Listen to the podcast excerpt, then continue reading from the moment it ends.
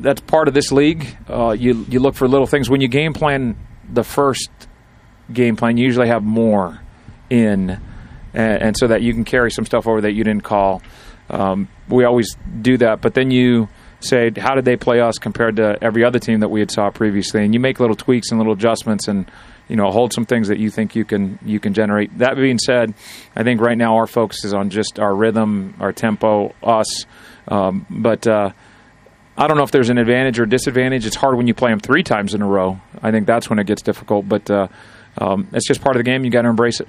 I would think for players, those the one-on-one matchups, you probably remember what a guy does in certain situations more when you play him back to back. Yeah, for sure. You can go back on the film and how did this guy beat me on that play? How did I set this this pass pro? How did I, um, you know, how did this pass rush move against this guy? You know, what did I see in his body language that told me he was going to break it at 12 and, and, and, and run a, instead of running a go go route by me? So there's no doubt that you can look back instantly, and and then it becomes a nuance of am I showing anything?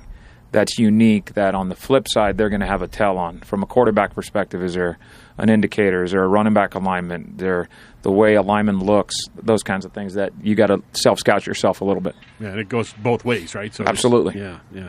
Uh, Lyon uh, you got a two game window to look at him now. Uh, what have you seen? Yeah, really impressed with him. Um, really great job on that that interception. Um, the other thing that was impressive in that game is he came raging on one quarterback scramble and just uh, you know laid a big hit on on Cody. So it's good to see a corner that that's got some toughness and some physicality too. And those are the things we're looking for. How difficult as a coach right now, for lack of a better phrase, is to keep, make sure guys stay checked in?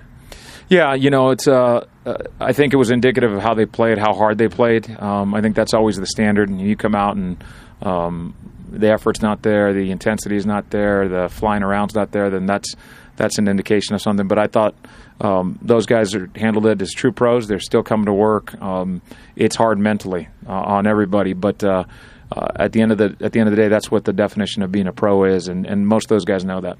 And I know Saskatchewan first, but can you kind of outline your plan for the week and how you're going to treat the the rest and recuperation and preparation for the three games in seven days? Yeah, I just told those guys we've never done. We're about to do something that's never been done in the history of football. So um, they'll be able to tell their grandkids, you know, we played in, in, three three games in one week, and that's a that's a and they'll, they'll their kids and grandkids will say, no, you didn't, and then they'll pull out the the record books and be able to you know say, yeah, we did. So you can't complain about that. I actually played in three games in one week. So, uh, that being said, our focus is on taking care of those guys. We have a plan for when they land in Toronto, you know, to have plenty of uh, uh, therapists in place and take care of their body. Same thing in BC. Um, we've scheduled it so that there's as much rest as possible for those guys, um, and the entire team will be traveling with us so that in case of injuries, we can you know have plenty of guys that aren't flying back and forth across the country. So um, it's going to be a challenge, but I think they'll they'll be up for it. They've been up for most of the challenges, uh, but but physically we've got to make sure we take care of them. And I assume uh, no practices throughout the week. You have maybe a walkthrough or something, but uh, it'll all be rest, recovery, and walkthrough uh, meetings, but uh, no practices.